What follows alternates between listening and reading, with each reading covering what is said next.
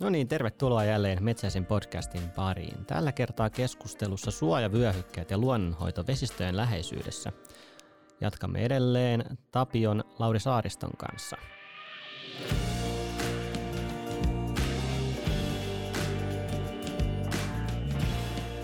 Kertoisitko Lauri, että kuinka merkittävästä asiasta on kyse, kun puhutaan suojavyöhykkeistä metsätaloudessa? Sen merkittävyyttä voi miettiä niin kuin sitä kautta, että kuinka paljon meillä on ö, semmoista metsäistä rantaviivaa Suomessa. Ja me tehtiin tästä semmoinen Tapiossa paikkatietoanalyysi noin, noin vuosi sitten, eli niin kuin maastotietokannan merkinnöistä ää, katsottiin, ää, analyysi sitten otti esiin ää, tota, kaikki järven rannat, saarien rannat, jokien rannat, sitten myöskin purojen, puromerkintöjen niin kuin rannat molemmin puolin ja meren, merenrannat. Ja, ja, ja sellaiset, sellaista rantaviivaa se analyysi sit tutki, missä niin VMI-tietojen mukaan oli, oli puustoa, eli, eli puuttomat alueet rajattiin pois. Ja tämmöinen harjoitus sitten, mikä tehtiin, niin tuotti semmoisen tuloksen, että sitä – sitä rantaviivaa on niin kuin yli 400 000 kilometriä Suomessa metsäistä rantaviivaa, eli, eli noin niin kuin vajaa kymmenen kertaa maapallon ympäri mittainen matka. Niin, niin tota, se on aika huomattava kysymys suomalaisessa metsätaloudessa, että kuinka metsäisillä rannoilla – metsätaloudessa toimitaan, silloin iso merkitys vesistölle, vesistöjen tilalle, puhtaudelle, mutta vesiluonnolle ja, ja mu- myöskin niin kuin sitten sille ranta, rantaluonnolle ja, ja, ja metsäluonnolle. No jos lähdetään sitten tuonne niin hakkuu, hakkuutyömaan pariin, niin jos katsotaan ensin sieltä vesien, vesien suojelun ja vaikutuksesta vesistöihin, niin mitkä on niiden suojavyöhykkeiden merkitykset näihin asioihin? No suojavyöhykkeen tehtävänä on, on estää sieltä, että hakkuualueelta valuu ravinteita ja kiintoaineista vesistöön. Ja, ja se suojavyöhyke, mikä siihen ää, hakkuualueen ja vesistön rantaviivaan niin jätetään, niin, niin sen, sen tarkoitus on sitten, kun sadevesien mukana niin ravinteita ja kiintoaineista valuu sitten kohti rantaa, niin tarkoitus olisi, että ne, mahdollisimman paljon siitä ravinteista ja kiintoaineista pysähtyy siihen, jää siihen suojakaistalle tai suojavyöhykkeelle ja ei, ei valu sinne vesistöön saakka. Ja, ja tätä, tätä vaikutusta sitten tulee tehostaa sillä tavalla, että se suojavyöhykkeen siihen maanpintaan ei kosketa, eli siinä ei tehdä muokkauksia eikä, eikä siinä olevaa kasvillisuutta vaurioiteta, koska se, se kasvillisuudella on myöskin niin merkitystä niiden ravinteiden kiinni nappaamisessa ja, ja sit, sitten myöskin niin suojavyöhykkeen puustosuus tätä, tätä vesiensuojelun tavoitteen, tavoitetta sitten – edistää. Että meillä, meillä on silloin niin kuin suojavyöhykkeen leveydellä, niin kuinka tärkeä se sitten on, niin siinä on meillä tietysti niin kuin rannoilla tosi paljon eroa, että minkälainen se rantametsä ja ranta on, kuinka paljon sieltä niin kuin on lähteäkseen sitä tavaraa vesistöön, että se vaikuttaa siihen vesien suojelun suoja, suojavyöhykkeen niin leveyteen. Sitten jos katsoo sitä vielä sitä isompaa, isompaa kuvaa, että ne, ne ravinteet pääsee, päätyy siihen niin kuin lähivesistöihin, mutta sieltä sitten vielä eteenpäin, niin miten se näkyy sitten tällä hetkellä isommassa, isommassa kokonaisuudessa toi suojavyöhykkeiden merkitys? No, vesistöjen tilan kannalta se niin kuin konkreettisin näkyy meillä niin kuin metsästen alueiden siellä latvavesillä – ja, ja järvissä. E, et, et tota, sitten jos mennään sitten sinne vesistöjen sinne alapuolisimpiin osiin ja Itämereen, niin, niin siinä sitten siinä vedessä, mikä sinne tulee, niin siinä on tietysti sit sekoittuneena hyvin paljon myöskin maatalouden ravinnepäästöjä ja kaupunkien yhteiskunnan tota, muita, muita vesistöpäästöjä, että se metsätalouden kokonaisuusvaikutus siellä niin sitten ää, tota, jää kuitenkin pienemmäksi osaksi, mutta, mutta niillä alueilla, niissä maisemissa, missä ei ole oikein niin kuin muuta, muuta maankäyttöä kuin metsätaloutta ja on, on sitten pienvesiä, puroja, lampia, järviä, niin siellä metsä, metsätalous on sitten käytännössä se niin kuin merkittävin vesistöjen kuormittaja. Ne on niin sit niitä, niitä vesistöjä, missä suomalaiset tykkää virkistyä ja mökkeillä ja, ja kalastaa ja mi, niitä vesiä, mitä me, me käytetään et hyvin aktiivisesti. Et kyllä sillä on, on niin meidän itsemme kannalta tietenkin iso merkitys. Sitten on toki se vesiluonto, on, on niin kuin, jossa on jossa on sitten erilaista eliöstöä ihan pienimmistä vesihyönteisistä ja mm, levistä ja planktoneista sinne isoihin kaloihin saakka, että, että metsätalouden vesistöpäästöillä on totta kai vaikutusta tähän vesiluontoon, jota meidän pitäisi niin kuin minimoida ne vaikutukset. No mitä sitten mennään sinne ihan konekuskin näkövinkkeliin, työskennellään vesistöjen lähellä suojavyöhykkeillä, niin miten, miten se kuski sitten parhaiten, parhaiten tietää, että kuinka, kuinka leveä suojavyöhyke minkälaisellakin kohteella, riippuen rannasta, maaperästä, puustosuudesta, niin mitä sulla olisi tähän, tähän antaa vinkkejä? No kuskin tilanteessa hakkuun tekijä, niin, niin se tietysti ole niin kuin ka- kaikkea tietoa, tarvittavaa tietoa ei välttämättä ole käytössä, että esimerkiksi se ää, ää, maaperä vaikuttaa siihen, minkälainen tota, maa siinä on, niin se vaikuttaa siihen, että kuinka herkästi sieltä lähtee niin kuin, ää, ravinteita tai kiitoaineista liikkeelle. Sitä, sitä on vaikeampi hahmottaa noin niin kuin maastossa sieltä koneenkopista. No kaltevuudet kyllä hahmottaa, että pääsääntöisesti ihan mitä jyrkempää rantaa ollaan puimassa, niin sitä leveämpi suojakaista sinne olisi tarve jättää. Että se, se niin kuin kaltevuus on semmoinen kuskille aika selkeä asia. No, no sittenhän meillä on niin kuin metsäsertifioinnit, joissa on niin kuin saneltu näitä vähimmäisleveyksiä sille suojakaistalle. Ne, se on vähän semmoinen tota, niin kuin asia, kanssa tämä suojavyöhykeleveydet, että, että sertifiointiin, kun laitetaan joku tuommoinen luku, että pitää olla vähintään vaikkapa 10 metriä, niin, niin se on aina niin kuin monen asian kompromissi.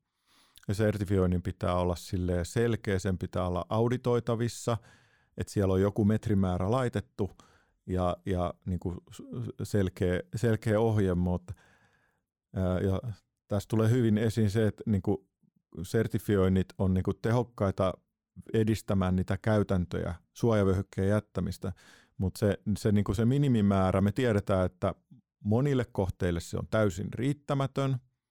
Sitten on ö, monia kohteita, joissa kapeampikin suojakaista olisi ihan riittävä. Ja kun siinä on kyse kuitenkin sitten ö, vaikkapa puustosesta suojakaistasta, jos metsäomistajalla on paljon rantaviivaa, niin siinä tulee aika isot taloudelliset arvotkin sitten. Niin, kuin, niin tota, nämä sertifiointijärjestelmät ne, ne ei niin kuin ehkä koskaan voi olla semmoisia, että niihin saataisiin niin kuin se semmoinen vaihtelevuus, mikä oikeasti tarvittaisiin. Että siellä on aina se, niin kuin se, se on kompromissi ja sitä ei voida nostaa niin kuin kauhean isoksi, koska sitten taas niin kuin tulisi taloudellista niin sanottua kustannusta ja ehkä tarpeetonta mukaan. Et se, se on hyvä, hyvä tiedostaa näissä ää, CERTin määrittämissä suojakaistoissa ja kun tosiasia on se, että se suojakaistan leveyden pitäisi vaihdella, niin tota, siihen tarvitaan sitten, sit siellä on niinku sitä metsänomistajan vapaaehtoisuutta siinä suojakaistan leveydessä myöskin ja, ja sen vuoksi niin se on kuskista riippumaton asia, mutta et metsänomistajien kanssahan niin kuin pyritään edistää sitä, että leimikon suunnitteluvaiheessa käydään asiaa metsäomistajien kanssa ja selvitetään niitä, että kuinka leveä suojavyöhyke olisi tarvis. Olisiko vaikkapa 30 metriä tarpeen, jos on oikein erosioherkkää, jyrkkää rinnettä sinne vesistöön saakka. Ja sitten sieltä metsäomistajalta saada se lupa jättää se niin kuin leveämpi suojakaista, niin, niin se, sen se mun mielestä se konekuski tarvitsee sen maaomistajan tahtotilan jälleen tässäkin asiassa tiedoksi. No, no sitten yksi asia, mitä kuski myöskin kannattaa hyödyntää, niin on, on tämä paikkatieto näihin suojavyöhykkeisiin liittyen. Et meillä on Meillä on esimerkiksi Metsäkeskuksen aineistossa on semmoinen rusle-eroosioherkkyysmalli tuotettu, ää, kattaa vissiin aika hyvin tällä hetkellä koko Suomen ja se kokemusten mukaan niin aika herkästi, aika hyvin niin kuin onnistuu niin kuin näyttämään ne alueet, missä erityisesti se leveämpi suojavyöhyke olisi, olisi tarpeen. Niin, niin tota, vesistövaikutusten torjumiseksi. Näitä kannattaa näitä aineistoja hyödyntää siinä suojavyöhykkeen rajaamisessa, että, että päästään siihen itse tavoitteeseen, eli vesistövaikutusten minimoimiseen. Miten se suojavyöhykkeen mittaaminen, onko se vesirajasta suoraan mitattu vai vaihteleeko se sitten riippuen esimerkiksi maaperästä. Joo, se pitäisi se, se, niin kuin se suojavyöhykkeen tota, leveys, niin suositusten mukaan se katsotaan siitä niin kuin, vesistön niin kuin tul, tulvan, tulvahuipun niin kuin siitä niin kuin maksimi, tulvan maksimirajasta niin kuin sitten ylöspäin. Eli tavallaan ajatellaan, että silloin kevättulvan aikaan, kun se vesi on korkealla, niin, niin, niin se saattaa hyvinkin nousta se sitten sinne metsän puolelle se vesi, niin se suojavyöhyke vasta alkaa siitä, mihin se tulva maksimissaan yltää ja, ja näin varmistetaan sitten, että se oikeasti pystyy sitten suodattamaan, suodattamaan ne tota, halutut asiat pois niistä hakkualueen valuvesistä. Hyvä. Sitten voitaisiin siirtyä suojavyöhykkeiden vaikutukseen luonnon monimuotoisuuden osalta, niin minkälaisia asioita tulisi ottaa huomioon tämän kannalta? Tässä, tässä on niin semmoinen tota, hyvä, hyvä ajatella, että se suojavyöhyke on tässä talousmetsien luonnonhoidossa niin, niin semmoinen niin todellinen win-win-win paikka. Et, et, tota, luontokohteiden lisäksi niin kuin me suosituksilla ohjataan ja sertifioinnitkin ohjaa niin kuin sen säästöpuuston – jättämistä nimenomaan sitten vesistön varsien suojavyöhykkeiden yhteyteen. Et jos ei ole luontokohdetta, mutta et ole järvenrantaa, niin sitten ilman muuta niin kuin säästöpuusto keskitetään sinne niin kuin suoja, suojakaistelle tai suojavyöhykkeeseen. Muuten käytän näitä termejä vähän, vähän sekaisin. Se vaihtelee ihmisestä ja PEFKI taitaa puhua suojakaistoista ja, ja FSC-suojavyöhykkeistä, että, mutta tarkoitetaan nyt sama. Niin tota, tosiaan niin kuin se, että sitten vielä niin kuin, niin kuin säästetään puustoa sille suojakaistalle, niin äh, annan esimerkin niin kuin purojen varsilta, että, että se me niin kuin vaikkapa lohikalojen kannalta, jotka sitten Suomessa on, on lohipuroja, niin niille tärkeää olisi, että se vesi säilyisi viileänä, ettei se pääsisi lämpiämään lämpiämään sitten helle, helleaaltojenkaan aikaa niin kuin liian ää, kuumaksi. Niin, niin silloin, silloin ihan se, että se siihen puron varteen jätetään varjostavaa puustoa, niin se ehkäisee sit sitä, että aurinko pääsee pahtamaan siihen sitä vettä. Sen lisäksi sitten näistä puu, puu, puron varteen pudotetut, jätetyt puut, niin niistähän koko ajan putoaa kariketta, ää, joka toimii sit siellä vesiekosysteemissä vesieliöiden ravinnonlähteinä. Vesiperhosen toukat ja, ja muut siellä, siellä niin kuin saa ruokaa siitä puustosta ja, ja ne toimii sitten ruokana kaloille. Että, että se on niin kuin, puilla on niin kuin merkittävä rooli siinä ravinnonlähteenä siellä vesiluonnossa ja sen lisäksi puut, kun kaatuu sinne puroon, niin ne myöskin muokkaa sitä uomaa ja tuo siihen veden virtausnopeuteen vaihtelevuutta ja, ja sinne syntyy semmoisia pieniä lokeroita, missä sitten eliöt voi lisääntyä. Ja tämä on, niin kuin, ne on luontaisesti sopeutunut siihen, että jokiin ja puroihin kaatuu puita ja tarvitsee sitä. Et sillä on niin vesiluonnolle iso merkitys näillä suojavyhykkeiden puustosuudella, mutta sitten sit on sillä myöskin sille metsäluonnolle iso merkitys, että rannoilla, mihin vesi vaikuttaa, mitkä on sitten niin puoliksi avoimia, niin niissä on valo, valoolosuhteet erityiset, ne suosii lehtipuustoon, niin kuin tiedetään, että rannat on usein lehtipuuvaltaisia. Ja siellä on näitä metsätaloudellisesti vähän arvoisia monimuotoisuudet tärkeitä puita kasvaa rannoilla se vesi vaikuttaa siihen niin kuin maahan ja puu, niin kuin sillä tavalla sekin vaikuttaa, että mitä puustoa pystyy, pystyy kasvamaan. Jos on tulvaa useammin, niin, niin, niin sitten on koivovaltaisempaa ja näin. Ja, ja sitten sen seurauksena, että meillä on lyhytikäisiä lehtipuita siinä rannalla, niin, niin sinne syntyy myös nopeammin kuollutta puuta, joka on sitten lahottajaeliöstölle tärkeää.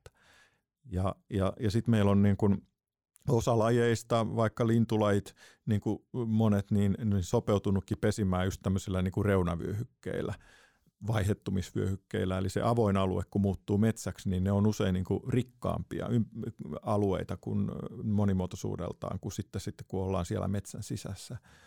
Et, et niin kuin, hyönte- ja sitten tietenkin se, että se vesiekosysteemi tuottaa sitä hyönteisravintoa, sieltä nousee perhosia ja muita, jotka sitten maalla elävät linnut, vaikkapa metsäkanalinnut viihtyy puron varsilla, poikuet elää siellä, ne saa ruokaa sieltä, niin kuin se vesiekosysteemi tavallaan ruokkii sitä maa-ekosysteemiä toisinpäin. Et nämä on, nämä on niin kuin vesien suojavyöhykkeet on tässä monimuotoisuusmielessä aivan niin kuin mahtavia paikkoja, niin kuin, että kun keskitetään niiden ympärille niitä luonnonhoidon ratkaisuja, niin, niin saadaan niin kuin monimuotoisuutta, maisemaa, virkistyskäyttöä tuettuna. Ja sitten ihan lopuksi vielä se, se niin kuin tärkeä pointti on se, että kun se vesistöt on semmoisia, niin kuin ne on kytköksissä toisiinsa – ne muodostaa semmoisia niin ekologisia verkostoja tuohon maisemaan. Sitten kun nämä on tosi hyvin otettu huomioon, nämä suojakaistat ja säästetty puustoa, niin, niin sinne talousmetsän maisemaan niin kuin syntyy semmoisia ekologisia verkostoja, joita pitkin eliöt sit pystyy niin kuin myöskin leviämään ja, ja säilymään. Että No tässä nyt siitä on, on vaikea tiivistää tätä asiaa, kun ne hyödyt on niin merkittävät, mutta tuossa ehkä olennaisimmat.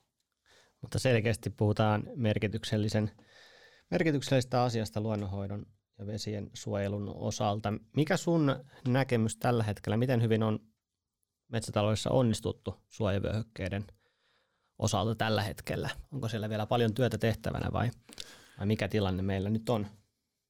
No itse asia on, on tässä vuosikymmenten aikana tullut tutuksi kyllä, kyllä jokaiselle tota, järvenrannalle – ja jokien ja, ja tota, vesistöjen rannalle, niin kyllä, kyllä sinne jätetään suojavyöhyke. Ja sertifiointihan on sitä, sitä vaatinutkin.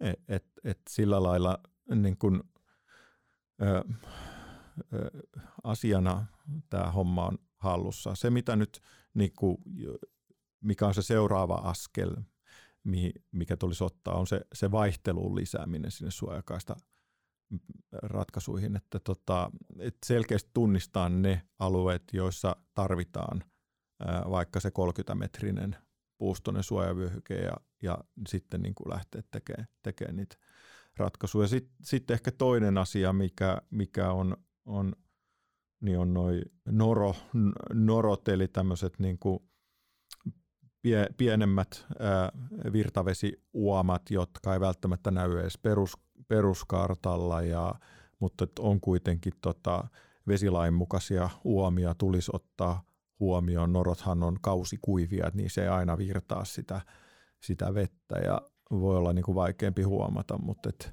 et niin kuin tunnistaa ne todennäköiset noropaikat ja välttää sitten, ettei ajata koneilla yli ja, ja keskitetään säästöpuustoakin tarvittaessa.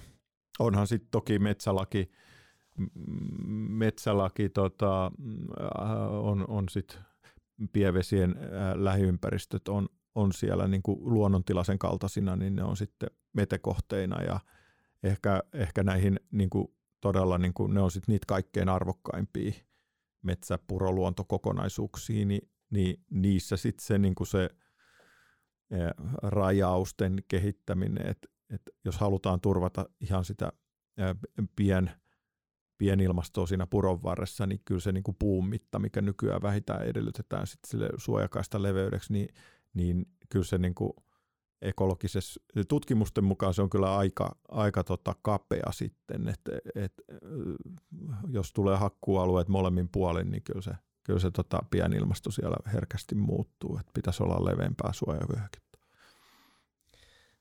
Tällä hetkellä on käynnissä muun muassa PEF-sertin kriteerien uudistaminen, niin minkälaisia vaikutuksia nähdään, että sieltä olisi tulossa näihin vesien tai suoja, suojavyöhykkeiden osalta? Näyttää sille, että se on niin kuin vähimmäisvaatimus, se tota, olisi tiukke, tiukkenemassa siinä PEFKin osalta, että, että jatkossa pitäisi olla keskimäärin vähintään 10 metriä. 10 metriä sitten se sertifioinnin vaatima vähimmäis suojavyöhykkeen leveys. Et, et kyllähän niin kuin tässä, miten on, ollaan 90-luvulta saakka liikuttu näissä suojakaistoissa, niin, niin vaatimukset ovat tiukentuneet. Ja jos, jos, pit, jos, jos miettii, että minkälainen asia ihmiskunnalle ne puhtaat vedet ovat nyt jo tällä hetkellä, ja, ja jos miettii ilmaston muuttuessa sit tulevia vuosikymmeniä, kun, kun tota, monilla alueilla maapallolla varmasti niin kuin, puhtaasta vedestä, juomavedestä tulee semmoinen kriittinen luonnonvara, niin tota, se niin kuin ihmisten tietoisuus siitä, että kuinka, kuinka riippuvaisia me ollaan siitä ja kuinka arvokasta Suomessa on se, että meillä on sitten toivottavasti vielä silloinkin niin kuin, runsaita puhtaita luonnonvesiä, niin mä oon ihan varma, että nämä vähimmäisvaatimuksetkaan ei kyllä ainakaan tule tiukkenemaan ja olisi valmis lyömään vähän vetoa, ei kun tuu, tuu höllentymään, olisi valmis lyömään vetoa, että ne saattaa vähän, vähän jopa vielä nykytasostaakin tiukentua. Et siinä mielessä voi niinku miettiä sitä lähelle vesirajaa hakkaamista, että se tarkoittaa sitä, että siinä aina tehdään sitten uudistamisinvestoinnit, joiden odotetaan tuottavan sit metsäomistajille tuloa joskus vuosisadan loppupuolella. Niin, niin, tota, niin kuinka sallittua se sitten, kuinka lähelle silloin saa mennä sitten korjaamaan sitä investointia pois, niin, niin tota, ehkä tähän aikaan sopii se, että näitä suojakaistoja hakkuissa käsitellään sillä tavalla, että kyllä niin kuin esimerkiksi siinä PFC-kriteeriehdotuksessa on, että sieltä saa sitä järeitä arvopuustoa poimia, mutta ne pitää säilyttää jatkuva peitteisinä ne, ne, ne suojakaistat ja, ja tota, vähintäänkin sit 10 metrin matkalta, niin se tuntuu musta oikein, oikein järkevälle ja kyllähän sitä niin kuin jatkuvaa kasvatusta – nyt jos sitä johonkin sitten, kun sitäkin olisi hyvä saada Suomen metsiin lisää, niin johonkin kohdistaa, niin nimenomaan rantavyöhykkeistä, niin kun se, jos ajatellaan sitä luontohyötyä ja maisemallista hyötyä, niin semmoinen vesistöjen rantaan rajautuvat metsät, niin ne on erittäin hyviä sille. Myöskin taimettumisen puolesta ovat usein niin kuin hyviä taimettumaan, niin, niin se, että se jatkuva puustosuuden edellytykset noin metsätalousmielessä siellä on – Voisi oikeastaan kysyä vielä tuosta, kun tänä vuonnakin on ollut metsätuhot, metsätuhot tuulituhot, myrskytuhot vaivanneet, vaivanneet Suomessa, niin miten sä näkisit nämä tuuliolosuhteet näissä suojavyöhykkeiden osalta? No mun mielestä aika, siis puuthan on ni, ni, niiden niin ainakin sille isompien vesistöjen, eli jokien ja järvien rannoillahan puut on tottuneet tuuleen niin kuin sen niin kuin ihan nuoresta iästä saakka, että ne niin kuin silleen ne, ää, toki sinne syntyy, syntyy tuulenkaatoja niille suojavyöhykkeisiin järeistä puista, mutta tota, aika hyvin pysyy pystyssä sitten semmoista järvenranta tota, kaistaleet ja, ja sitten ehkä yksi hyvä tekijä siinä on se, että ne on niin lehtipuuvaltaisia, niin meillä ei ole niin kuin metsät tuhoriskiä niistä lehtipuista, mitkä sinne kaatuu. Et kun tota, tuholakikin koskee vaan niin kuin vaurioituneita kuusia ja mäntyjä, niin, niin, niin se on niin kuin voidaan huolettomasti suhtautua sitten tota,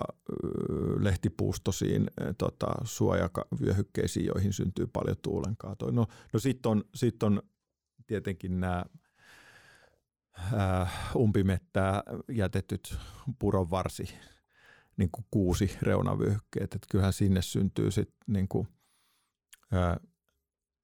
herke, herkästi tuulenkaatoja, jos on, jos on tota, vähän soistuneet puroreunat ja kuusen juuret ei mene kovin syvälle ja siihen jätetään sitten se 30 metrin kuusivaltainen suoja siihen puron ympärille, niin helposti menee nurin.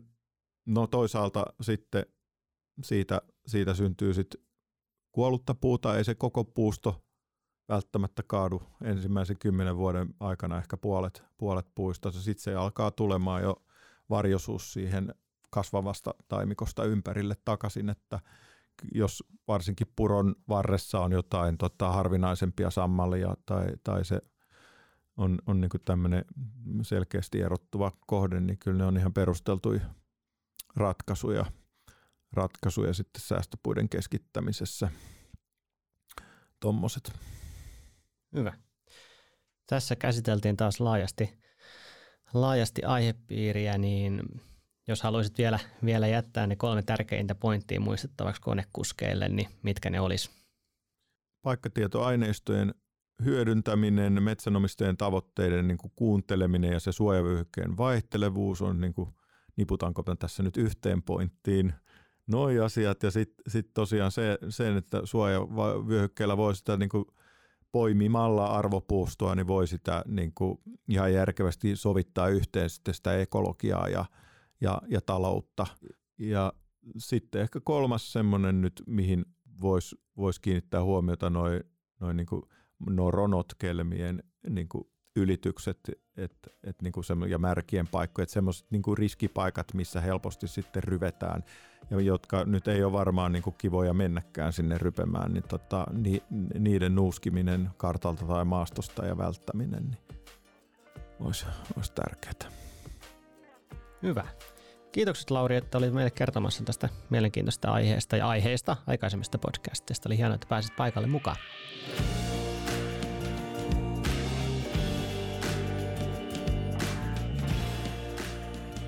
Noin, se oli kolmas podcasti Laurin kanssa ja jos et vielä käynyt aikaisempia kuuntelemassa, niin käy ihmeessä. Seuraavassa podcastissa puhutaan maisemahoidosta ja riistataloudesta. Palataan seuraavassa jaksossa.